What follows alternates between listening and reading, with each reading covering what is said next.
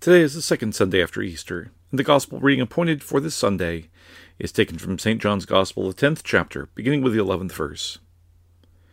I am the Good Shepherd. The Good Shepherd gives his life for the sheep. But a hireling, he was, he who is not the shepherd, one who does not own the sheep, sees the wolf coming and leaves the sheep and flees. And the wolf catches the sheep and scatters them. The hireling flees because he is a hireling and does not care about the sheep. I am the good shepherd, and I know my sheep, and am known by my own. As the Father knows me, even so I know the Father, and I lay down my life for the sheep. And other sheep I have which are not of this fold, them also I must bring, and they will hear my voice, and there will be one flock and one shepherd. This is the gospel of the Lord. Grace, mercy, and peace to you from God our Father, and from Jesus Christ, his Son, our Saviour. Amen. Jesus said, I am the good shepherd. The good shepherd gives his life for the sheep. But a hireling, he was not the shepherd. One who does not own the sheep, sees the wolf coming and leaves the sheep and flees, and the wolf catches and scatters them. To speak of the flock is to speak of the church, which the Lord has redeemed with the shedding of his precious blood. It is for the sheep that he has laid down his life, and because of his resurrection, the flock lives and will ever live with the Lord. In the Easter season, as we think upon the resurrection of Christ Jesus, we hear of his care for his flock. Last Sunday, we heard of the Lord's calling of his holy apostles. The apostles bore witness to the resurrection, and all those who are called and ordained into the office of the holy ministry are called to proclaim the prophetic and apostolic doctrine. The Lord also called the apostles to loose the sins of those who repent of their sins, and to bind the sins of the impenitent, this work also continues through the apostolic ministry.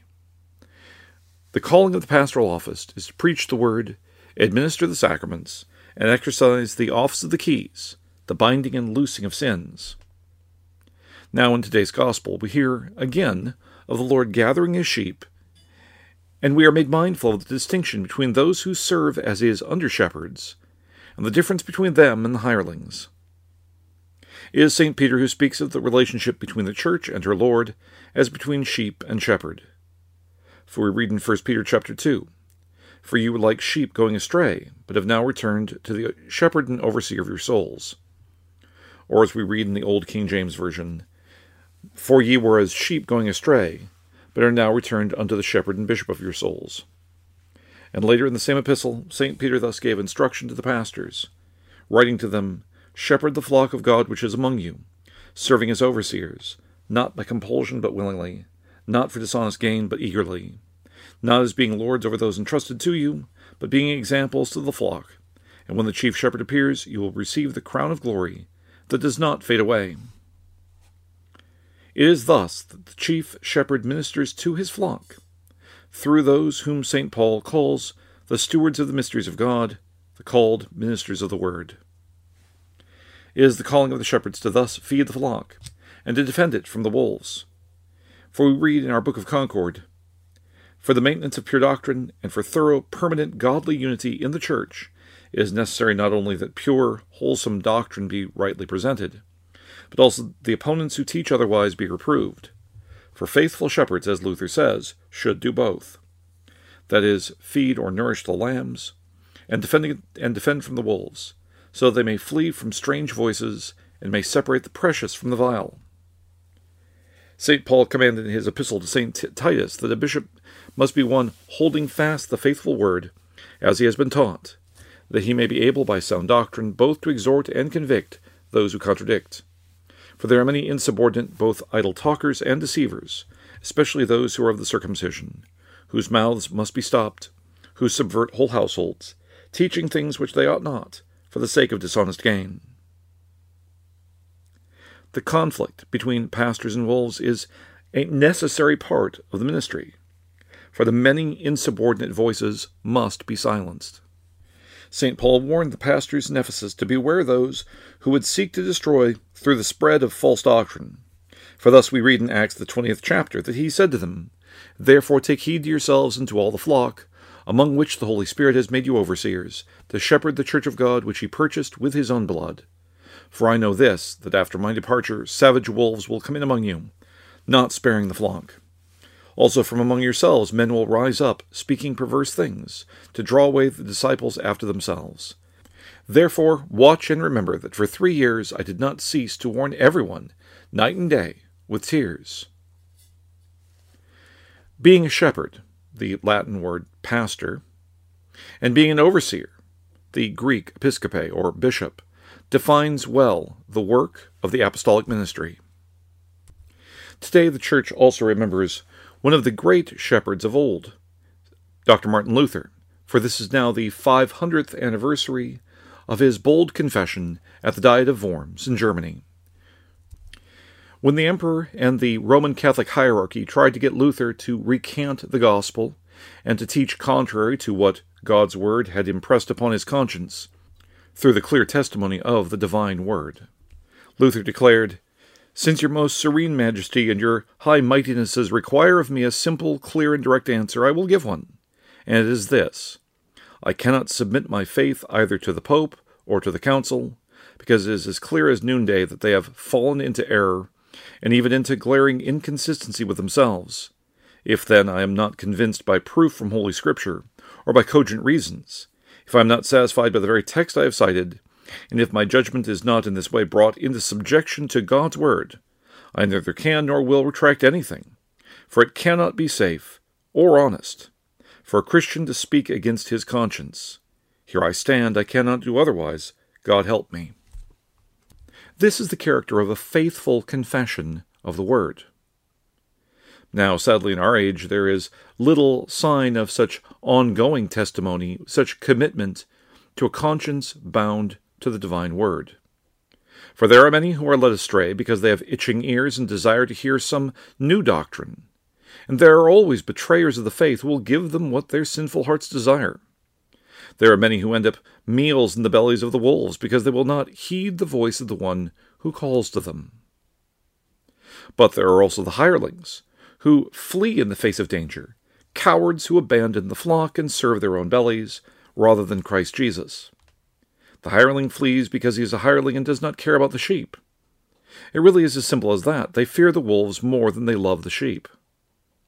The plight of the church is growing more and more obviously dangerous in our time. The church is at war, and Christ calls his shepherds to defend the flock. Jesus declared, But whoever denies me before men, him I will also deny before my Father who is in heaven. Do not think that I came to bring peace on earth. I did not come to bring peace, but a sword. For I have come to set a man against his father, a daughter against her, mo- against her mother, and a daughter in law against her mother in law. A man's enemies are those of his own household. Those who imagine that the wolves have retired and that the flock will abide in peace and solitude in this fallen world are living in a deadly delusion. Sheep who are caught in such delusion have already wandered far from the flock and are in danger of destruction. Often the sheep are utterly unaware of the threat that looms. The flock can be spooked by something that is no real threat at all, while showing no awareness of the real threat. That which St. Paul sets forth in his epistles to Titus and Timothy makes it very clear that, the, that spiritual discernment is not something gained from the headlines or from idle conversation with the mob. In fact, the noise which comes from such sources is usually part of the problem. To Titus, Paul gave the admonition that the saints be taught to fulfill their vocations and avoid those temptations common to their station in life. Paul characterized the enemies of the faith in this way, writing, They profess to know God, but in works they deny him, being abominable, disobedient, and disqualified for every good work. Such ones, he declared, are insubordinate, both idle talkers and deceivers. As such false teachers imperil the whole flock, Paul counseled Titus to uphold his responsibility to shepherd the flock. For he wrote in the third chapter, Reject the divisive man after the first and second admonition, knowing that such a person is warped and sinning, being self condemned. And Titus was to teach the saints, for Paul instructed him. Remind them to be subject to rulers and authorities, to obey, to be ready for every good work, to speak evil of no one, to be peaceable, gentle, showing all humility to all men. To Timothy, Paul spoke the admonition at the end of his ministry Preach the word, be ready in season and out of season. Convince, rebuke, exhort with all longsuffering and teaching. For the time will come when they will not endure sound doctrine, but according to their own desires, because they have itching ears, they will heap up for themselves teachers, and they will turn their ears away from the truth and be turned aside to fables. But you be watchful in all things, endure afflictions, do the work of an evangelist, fulfill your ministry. It was the calling of the shepherd to endure such circumstances for the sake of the flock.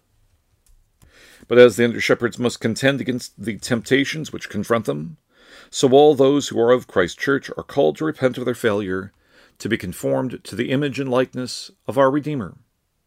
For thus we read in 2 Peter chapter 2, the verse just before today's epistle reading, as follows For what credit is it if, when you are beaten for your faults, you take it patiently? But when you do good and suffer, if you take it patiently, this is commendable before God. Then follows the epistle reading, where we read, For to this you were called, because Christ also suffered for us, leaving us an example that you should follow his steps, who committed no sin, nor was deceit found in his mouth. But we are often troubled by the concerns which confront us, and the temptation to live after the fashion of the world is always nearby. Isn't it easier to go along with the world than risk suffering for the sake of the gospel? When someone runs you down, isn't it easier to reply in kind than to suffer silently, knowing that the Lord will judge righteously? Seeking your own way, you would stumble into a pit and break your neck. That's the reality of sin. The way that seems easy to you, of compromising your Christian walk for the sake of the approval of others or for worldly gain, seems like the way through to greener pastures. But in fact, it leads you out into the bleak desert of sin to waste away and perish. But the Lord is the Good Shepherd. The Good Shepherd gives his life for the sheep. He has crushed the head of the serpent and overcome a far, foe far more powerful than any man. Satan, who seeks your destruction, has been defeated by Christ Jesus. It is Jesus who himself bore our sins in his own body on the tree, that we, having died to sins, might live for righteousness, by whose stripes you were healed. Led astray by temptation and worldly desires, you were like sheep going astray, but have now returned to the shepherd and overseer of your souls. There are many who refuse to repent, and who continue on in the way that leads to destruction. But for those who repent and believe, such ones have been gathered up by the Good Shepherd, as they who, having heard the voice of the Good Shepherd, have been gathered into his flock. Who are they who hear his voice? Those who hear the gospel and repent of their sins, and believe that Jesus died for their salvation. They trust that, though they are utterly unworthy of God's grace, the Lord, in his mercy, has opened the way of everlasting life through the death and resurrection of our Lord and Savior Jesus Christ. Jesus laid down his life for the sheep and took it up again. He atoned for, paid for our sins through his own suffering and death so that in his resurrection we would have the promise of life. From generation to generation, the sheep hear the voice of the shepherd and follow after him. The transient voices of error cry out from the darkness, beckoning us to leave the way of life and be turned aside into death. But the clear voice of the Good Shepherd leads us onward toward him. He binds up the broken and strengthens the sick. He gives to us his means of grace to strengthen our faith amidst the temptations and trials of this life and fills us with the hope that trust that he will come again in glory at the end of the age. Amen. Let us pray. God, who by the humiliation of thy Son didst raise up the fallen world, grant unto thy faithful ones perpetual gladness, and those whom thou hast delivered from the dangers of everlasting death, do thou make partakers of eternal joys, through the same Jesus Christ, thy Son our Lord, who liveth and reigneth with thee in the Holy Ghost, ever one God, world without end. Amen. The people of Salem Lutheran Church of Malone invite you to join them today for the 10 a.m. worship service. Sunday school follows immediately after the divine service. Salem is located approximately two miles north of Malone off of FM 308. For more information on Salem Lutheran Church and these broadcasts, you may visit us on the internet at www.salemlutheranchurch.net.